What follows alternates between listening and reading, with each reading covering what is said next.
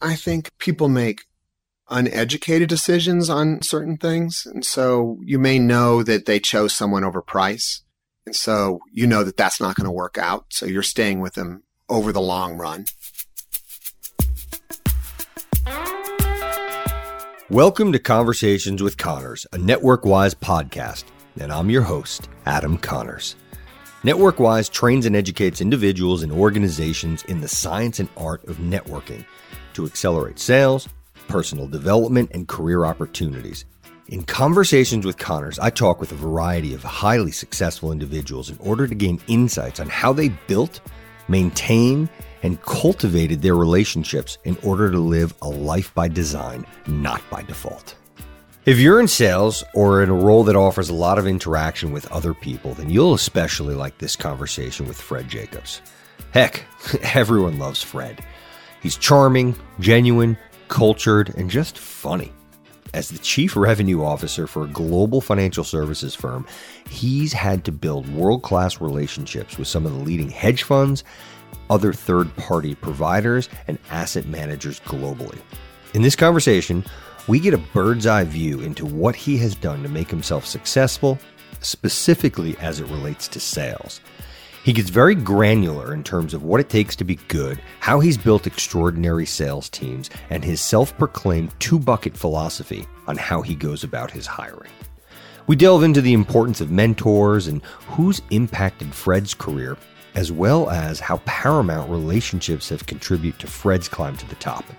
He launches a few good quotes too, but one in particular that stands out to me is an amateur practices to get things right, but a professional practices to never do them wrong. If this speaks to you, then I can assure you that the rest of our conversation will pique your interest. So, kick back and enjoy my conversation with my friend Fred Jacobs. Oh, Fred, thank you for being here. You're a great guy. You've uh, the top of your game as a person, as a professional, and I appreciate you being here today and sharing how you got to the top and some of the things that you have done along the way. So, oh, thank uh, you. Yeah, I appreciate that. For any of the people that don't know who you are, do you mind just giving a quick synopsis? No, fine. Fred Jacobs. I'm the chief revenue officer for Apex Fund Services. We're owned by a large private equity firm called Genstar. We're a global firm, operations in far corners of the world from Dubai, Australia, Malta, United States, servicing the back office and reporting needs of money managers, essentially, is what we do. I grew up in San Diego, went to college in at Lewis and Clark and college in Portland, Oregon. UCLA MBA, but I've also had the good fortune of living all around the world, having worked in financial services almost the entire career. What brought you into financial services? That's a great question. There were opportunities. I think originally I just wanted to live overseas. And so I joked that I would have been an international trash collector if there were, if there were such a thing. So I had the opportunity to interview with an international bank and potentially go to London or Dubai or somewhere. And so I jumped at that opportunity. And so I was able to work in London and Hong Kong with that firm. Were you always in sales? Well, I kept trying to get out of sales. Like, what's it, the Italian movie where they pull you back in? Yeah. So I worked in operations a little bit, but I think that I was always pulled into sales because people saw and I, that's what I wanted to be able to work with others. Mm. And it's competitive too. So I like winning. I like having a scoreboard. I like achieving. And I think in sales, that gives you that opportunity. At what point did the light go on that said, this is, I'm home in terms of sales and or relationships? Well, I think sales is also, so I always wanted to be in sales. I wanted to be an international. And there's a couple of things that help me decide what a career. I, I, was in international private banking, which I always wanted to be in. I thought that was like the pinnacle. If you could be an international private banker, how could something be better? And we had a reunion of all of the people that used to be in at my company, and there was a huge amount of people. So I thought, I went to my boss and said, how is it there's so many people at the reunion? And then we have a small department. She goes, well, that the department used to be that big. And so that was one of the light bulbs that went off. You have to be in a growing industry. And then something else happened. I brought in the third largest account and nobody seemed to care. And so I asked, well, why doesn't anybody care? I just brought in the third largest account in the entire company. He says, well, we don't make a margin off that particular piece of business. We don't make money on that. Even though it's a lot of revenue, we don't make a lot of money. That was another light bulb. So I decided I had to be in a career that was A, growing and B, that there were margins. And so that's why I got out of international banking and looked more in the, uh, at that time it was the mutual fund space. And so mutual funds were growing. There was a lot of competition. So a good salesperson could make a difference, etc. What do you think has made you such a good salesperson? So we talked a little bit earlier about this, about trust. I don't consider myself better than anyone from the receptionist to the CEO. I'm no better, nor am I any worse than any of those people. So I think it's people trust me because I'm genuinely trying to do the best for people. And I'm always trying to help their process, no matter what it may be. Even if I'm not able to bring in their business, how can I help that person? How can I help that company? Because it'll benefit everybody. So a win-win, I guess. So I'm looking for ways immediately to find a win for that person. I'm also looking for a way immediately to connect with the person. So as simple as going when I meet them looking at their office. Well, what do they have on their walls? What do they want to talk about? Their LinkedIn. There's a lot of research you can do so that you can, how can you relate to that person? And the more broad you are as a person, do you do sports? Are you into a hobby? Are you into politics? Whatever you know, so that your broad based person also helps you relate to, to more people. And so I think, so it's trust, but it's also, I think I'm able to relate to people. Yeah. Have you always been relatable? Is it something, it's skill that you've had to learn? And if you had, I'm sure there's some level of learning, even if it is innate. And if so, what do you do to better yourself? Well, I think you have to genuinely care about others. And so you have to, like, you're reading them and because you want to know, there has to be a curiosity as well. And so I've, I guess naturally been someone that wants to stay very active I'm meeting lots of people from different places and I speak a couple different languages and I try to learn a bunch of others and those kinds of things just to be able to relate. What languages do you speak?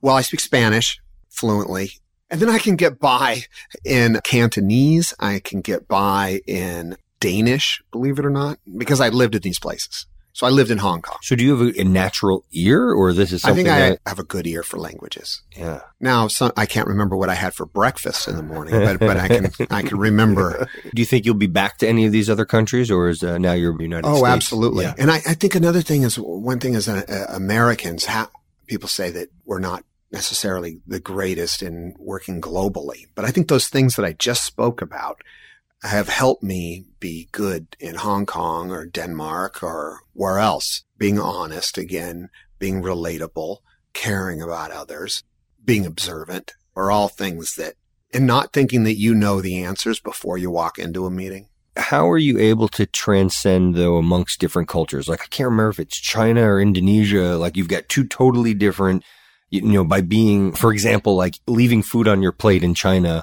is like, it's- Right, it- that's offensive. And at the same time, if well, you, then you have to study like the business cards in a lot of Asia. You know, an American may get a business card and pick it up and clean their teeth with it. And it's an extension of themselves or the feet pointing and, and all of these other things. And I think that, that people will give you a break because they think that you don't know. But if you go in thinking that you're giving an air that you're better because you're an American or something, then they're not going to forgive you for any of those things. yeah. So the humility then it does carry. Correct. Yeah. Great. So, Correct. so you've hired a significant amount of people throughout Correct. your career. How many people would you say? Probably hired And or managed also? Well, I probably hired north of 200 salespeople in my career. Wow. And so what do I look for in salespeople? All of that has evolved. I think that I have what I call a two bucket philosophy and knowing you when you were in recruiting, we talked about this, that I like to hire senior people that can been there, done that, that can hit the ground running. And then I like to hire junior people that can work up. And if I'm going to make my mistakes, I want to make it on that junior level. So I want to hire people that have the ability to learn. And I kind of look if there's 10 things that you're looking for, the top three or four may be sales skills, contacts, product knowledge, fire in the belly. These are some of the things that you have to have, but a junior person may have two of those things. Fire in the belly cannot be replicated. That you've got to have fire. If you don't have fire in the belly, that's not going to work. I also find that's the hardest to interview for because salespeople were particularly good at talking about ourselves. That's the one skill we all have. So if there are four things, a senior person, are there 10 things? I want them to have eight of those 10 things. If they're junior, maybe three or four of those things. And your rock stars of the future are going to be usually those junior people that you're able to bring up. And the people that I'm most proud of are people that I've hired out of like an operations role or, or something and, and help them become good salespeople. What are the things that you try to impart on them?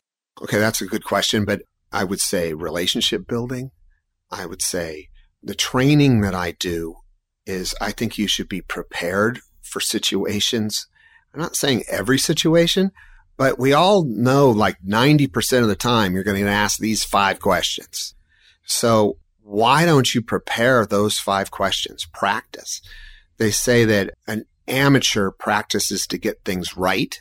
A professional practices to never get them wrong. Why don't you just practice? And there's a mirror, there's friends or whatever. Someone says, why should I pick you? Don't be making up that answer. Nail that answer. Questions, especially hard probing questions, they're giving you a great opportunity to answer their concerns. Like if you want those questions, training them how to answer questions. Feel, felt, found. I know how you feel. Others have felt that way. When they researched it, this is what they found. So there are tricks, but nothing is going to supplant practice. I got a quote for you while you're talking quotes. Okay, I'm sorry right. to interrupt, Okay, I, you, you had a good one. So I, Oh, just- I- I, sure, feel like I owed you a good Well, one Well, I back. stole mine, but, uh, Well, I- I stole mine too. Everything, you know, it's uh, Vince Lombardi used to say poor preparation leads to piss poor performance. Oh, that's right. Yeah. There you go. so I'm sorry. I keep going. You're there, on a tear. there- there you go. No, it's true. So preparation, you only have one chance to make a first impression. How you present yourself is very important. And then how you follow up. It's unbelievable. I want to talk a lot about that, by the way. So yeah, It's please. unbelievable. It's really unbelievable. you know, I don't know what to say. Did I say unbelievable enough times? But just when you interview someone, did they say thank you? You know, did they say thank you once? So sometimes I actually will interview people and on purpose, if I have time, not respond and just see what happens because they're selling themselves. Their resume, there's their marketing material. They're, they're selling themselves. And so how are they going to sell themselves to you? It's part of the interview process. I'm not, I may not be not contacting you because I'm actually wanting to learn more about you. That's a great idea, by the way. I've never heard anybody say that. Yeah, I do that. Yeah. I do that.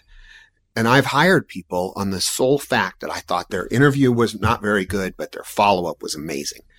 And I can think of one person who's been quite successful. On their perseverance. Correct. It, Yeah. This guy doesn't give up.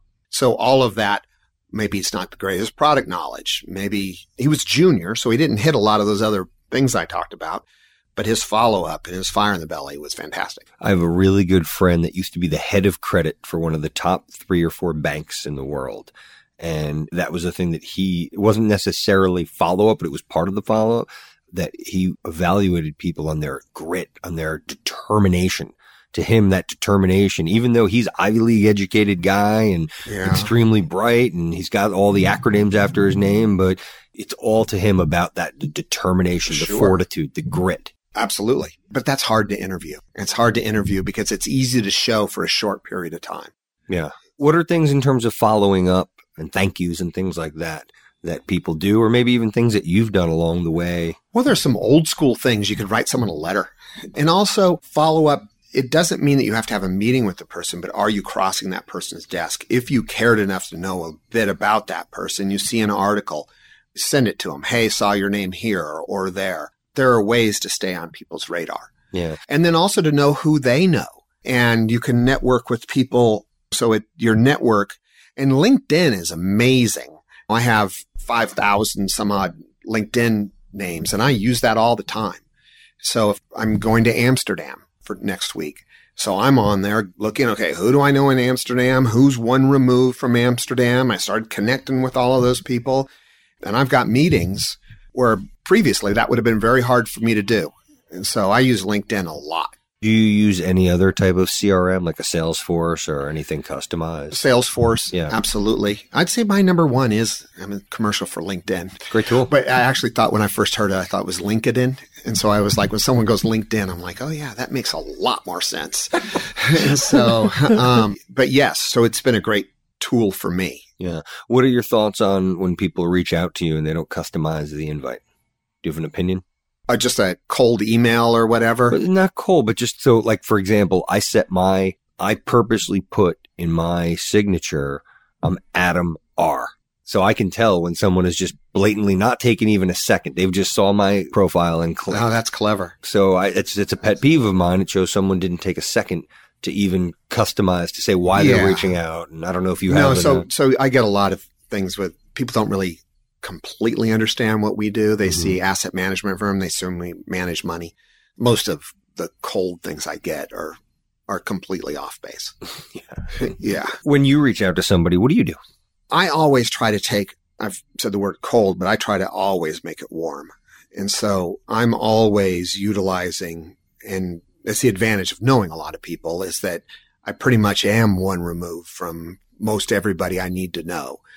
If so, I can get a warm introduction, but someone just starting in the industry would be more difficult. And so I think mentors, the more that you can collect, the more that you can have people think that you're on their team as well. So that you're helping them in their process, the more that they're going to help you in your process when you need it. So some of the best salespeople I know are in regular contact with people. They've got a normal person may have five, six, seven people that are looking out for them. This guy probably has 30, 40 people that who think that he's one of their top three or four best friends. Not making it sound bad. The guy's just a great, he keeps a lot of balls in the air.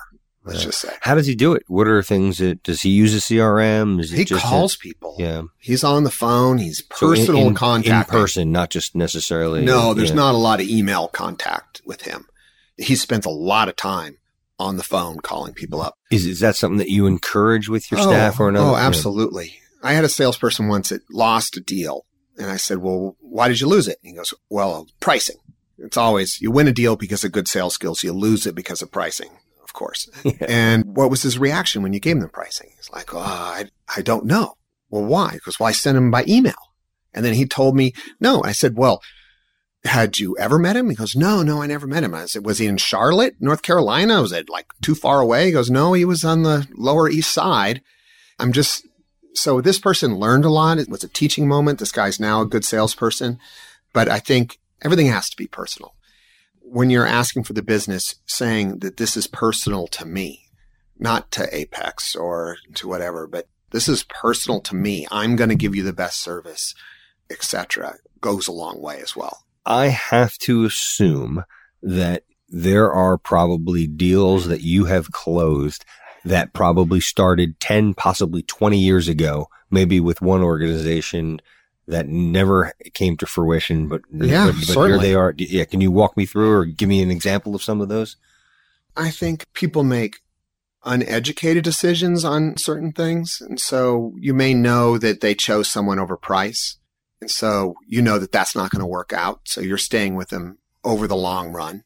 I have a several billion dollar fund that, that I've been working on closing probably for 15 years and we're about to win that business of the three different firms, but it's just staying in touch, helping them, inviting them to events and You're so good. You're them. so good at that. Talk to me about that. How do you get people to go to your events versus some of the other events that they're invited to all the time? I think as well in our industry, which is maybe different from a lot of other industries, that there's different players. So if you're going to start a hedge fund, mm. there's probably five. You need a lawyer, you need an auditor, you need a broker. So we're all after the same clients, but we're not competing with each other. So in some ways, when I have a lead, it's currency. So I'm giving something, they're giving back. But everything you can do to help someone's process. And so they're not just coming because I invited them. They're becoming because they know that there are going to be other people there that they want to meet. And you're so that I'm inviting the right people. You do. I mean, I've been at an event and you're, I mean, just everybody, the positive energy around and everybody's so open That's and right. everybody the massive love that everybody has yeah, for you. well, aw. but thank you very much. Yeah. Thank you very much. Can you call my mother? Yeah, that's right. Thank you. But it's true. I mean, it really is true. And, and the type of sales that you've been in, it's not an easy sale. Like you said, it's extremely competitive. Everybody's hovering around the same piece of meat. Well, I think that as I was just thinking here about like The you turnover in but your you industry. introduced me as like someone leader in the field, and so I was thinking, well, what makes me think that I would be a leader? And I think it's not just the skills that I have or have learned, but it's hiring the right people and building the right team and leveraging yourself. And so that, and that's the thing. There's good salespeople, but as far as people that can take something and build it, build a, a team and make them successful. So I have great pride that a lot of people I hire now run sales divisions around the industry. And so how does that happen? So how do you take an opportunity and maximize an opportunity? I think that is a difficult skill. So someone can sell a product that is a hot product that is flying off the shelves or whatever, but very few can take something that there isn't a market there for your products yet. And the products may be great, but it hasn't found its market. So how do you do that? And that's where I've actually had the most enjoyment building those things. What are the most difficult or challenging facets of what you do? So let me try to think about that. Difficult. Well, there's a lot of competition. So we probably have 300 competitors in what we do. So there's each one of them thinks that they have their Superman skill, their one thing that sets them apart. So what they'll try to do is convince that firm that their strength is what that firm needs. So I think that the challenging thing is to take an audience that might need to be educated, you know, because they're getting information that might not be correct and helping them to make a correct decision. How important is listening in What? how, yes, of course. There's the analogy that you're given two ears and one mouth and you should use them in relation. So listening is very important. So I may have made this one up. I always say that the good salesperson is the one who can listen and make others talk. It's not the one who can talk and make others listen. I haven't heard that before. That I, might I be, you think might I made it up. there. I think I made it up. And listening as well. Talking, another thing that we're very big on is agendas. So you go into a meeting and an agenda, but an agenda gives you a great chance to listen. So an agenda gives you the opportunity to send someone ahead of time saying, this is what I think you want to talk about. Can you correct? And maybe you give times and say, look, you've got 10 minutes on data recovery. That's the biggest issue for us. I think you should spend half an hour on that. So then you've listened to them, what they need. So you're going to bring your head of data recovery, which you were just going to handle it yourself, maybe. So you can listen, but I think you can also provide that framework for someone to tell you what they want. So it's kind of help me help you. So you're giving them the opportunity to help you. I think that's great. One of the things that really became a game changer for me was I would ask people when I got into meetings is what was the best possible outcome of today's meeting? And that then if we knew what the end goal was, it's either That's a good one. if we can't do it, we can't do it and you know, hey, Yeah. appreciate it. Happy to help in any other way that I can, but I can't help you achieve that.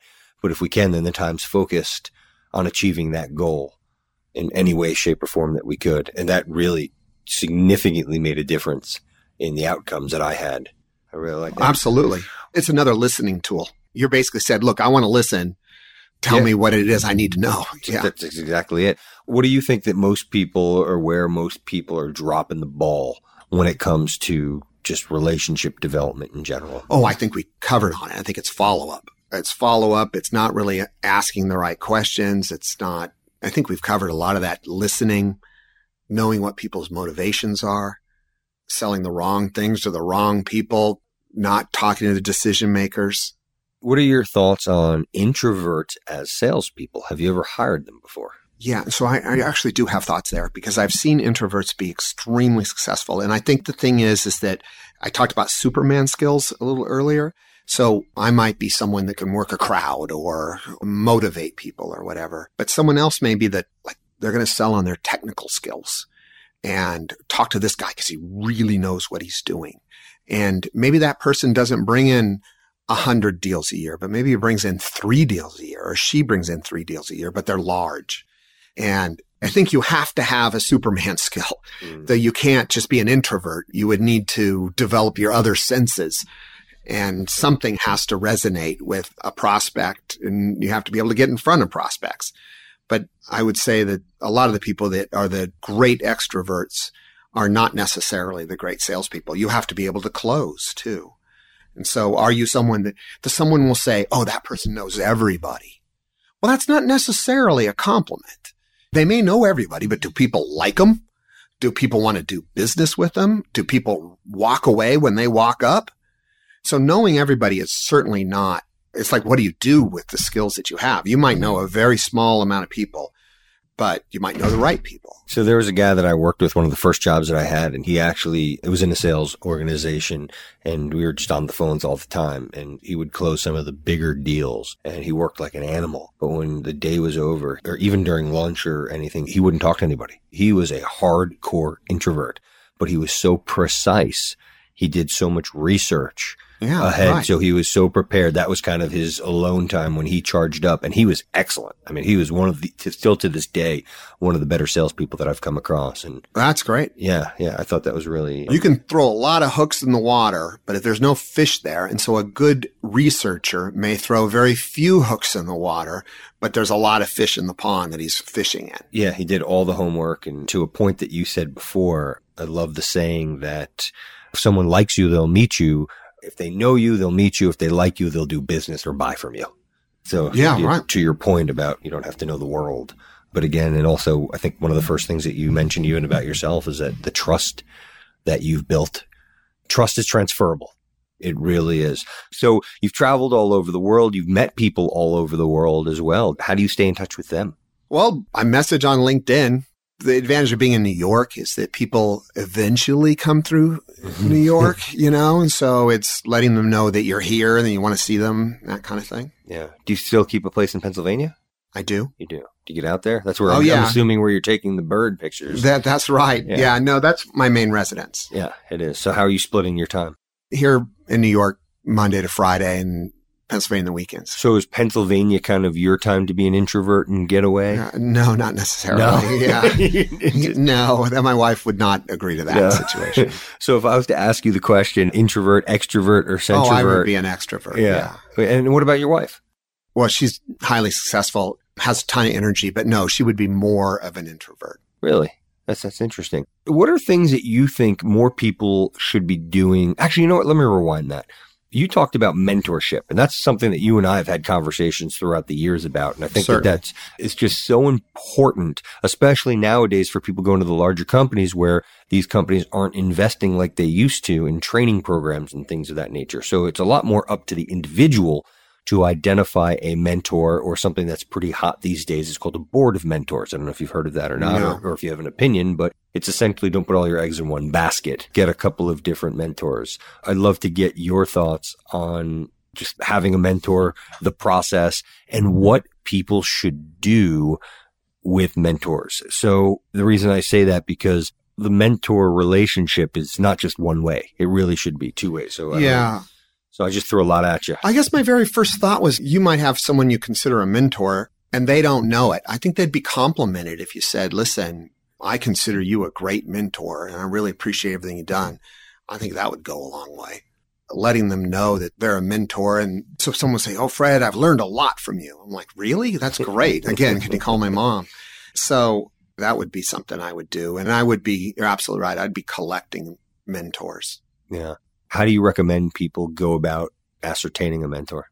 You'd be surprised at how many people really don't know. So something that might be common for you is not necessarily. Well, common. I think oftentimes we don't know where we're going with our career. So if you were one of those lucky few, I guess you would try to see someone who's there where you want to be. I would think that as well, you would look at people who have the skills that you think are valuable. Is it the analytic skills you value or the, the relationship building skills or that kind of thing? And then, and someone who's got the motivation to help you, I would think. And people might be more receptive. Like, I am curious now if I went to friends in the industry that are serious and say, how many people are like mentees, your official mentees. I bet they, they would have extremely few people because no one has said to them, said, look, you're my mentor. I, I really think about that. Now I've got a few, but not a ton. Did you have one? Oh, I have a bunch. Did I go tell them that they were my mentor? Probably not. No. Hmm. When you say you have a bunch, like so, still to this oh, day, yeah, really, I'd say Joel Press, Ernst and Young. There would have been one of the big ones in the industry. Steve Wynn, the CEO of PFPC when I was there. So most of them are people that have been successful that, but somehow seem to be able to manage it all. So that's something that I like to see. Yeah. So you still have them today. Tell me about some of those relationships. How did they come to be? What is it that you're getting from those relationships now? And then getting back to what I asked you earlier, what is it that you give to them? I think most of them were the leaders in the industry when I got there. Maybe people don't know them. They're not Joel ran Ernst and Young. He's not running Ernst and Young right now, but there's still people with brilliant ideas and brilliant advice and will tell you when they think you're totally wrong. And I think that a good mentor likes to be asked advice. So there's really very little I can give. He's very successful, has tons of business and that kind of thing. But I think showing respect would be something, asking their advice. What's interesting is a lot of people that I've had the pleasure of sitting down with and having a similar conversation in terms of the mentor mentee relationship have commented on the importance of just the feeling good, getting that follow up, just like what we talked about earlier. Thank you. you know, you'd be Yeah, surprised. right. But the other things that they learn, you'd be surprised if depending on the generational gap is like technological things. You know, whether it's using a different medium to communicate. Again, you don't take for granted things that you might think Certainly, you're that right. are common sense that just aren't. So anytime you have an opportunity to interact with someone that's diverse, meaning that's in a different sphere than you are, whether it's a cultural sphere, whether it's an industry, whatever that might be, you have a different perspective. So you do bring that to the table. That's great. Yeah, I bet you've probably given a lot of jewels along the way that you just weren't, aren't, weren't Yeah. cognizant of. I hope so. Yeah. I hope so. I don't want to know that we're running late. I don't want to maximize too much of your time. Anything you'd like to ask me? How's this venture going? And how did you come up with this idea? So I would also say that someone will say that someone I've been told I was an entrepreneur and I'm not. I have not risked it all to start my own company. I could be entrepreneurial, come up with ideas how to build businesses, etc. But I think that the real heroes are those that start companies. Well, we'll see. Time will tell. Yeah, right. No, I, I do agree with you just to some degree. In other ways, though, I do feel the greatest risks in life are those you don't take. So I'd like to think the cream rises to the top. Getting back, we'll see what happens, you know, but Yeah. they're like we were talking about earlier, just, you know, we have a lot of ideas and it's a matter of vetting them and seeing what's oh, I wish there. you all the luck. Yeah. We're but- all here to help you. Thank you. Thank you. Okay, Thank you. sure. but I'll tell you something that was really interesting back to the recruiting days is that I would always ask really top performers if there's anything that they would do differently. And unanimously, everybody would say, everyone said, I would network. I would have built my network, nurtured my network. It really came down to Yeah. how important that was and that no one taught them. No one really taught them how to build relationships the right way. You know, again, if they had mentors, they learned tips or tricks, Sure. but they really, I got to see that just real winners that did make it to the top, that a significantly low portion of what they were doing on a day to day basis was technical. And it really came down to more of the softer skills and the relationships that they developed, which is what took their careers and their lives to the next great. level. Yeah, So well said. yeah, so that's kind of the quick and dirty. But I know we're really short on time. Anything else that you'd like no, to I'm cover? good, but thank you very much. yeah, yeah, Fred, you're awesome. Uh, The utmost respect for you personally, professionally. Yeah. You just keep kicking ass and taking names. Let's hope so. and I, Let's hope so. and I love it. So thank you so much for coming on and you make it a great okay, day. Okay, thank you. Bye bye. Thanks for listening to Conversations with Connors, a network wise podcast. If you or someone you know is looking for a career change, building a business, seeking to expand sales, or is just generally interested in improving your overall health and happiness, then head on over to networkwise.com to gain access to a plethora of resources to help you build your networking skills and community. Those who are ambitious will network, the ones who succeed will network wise.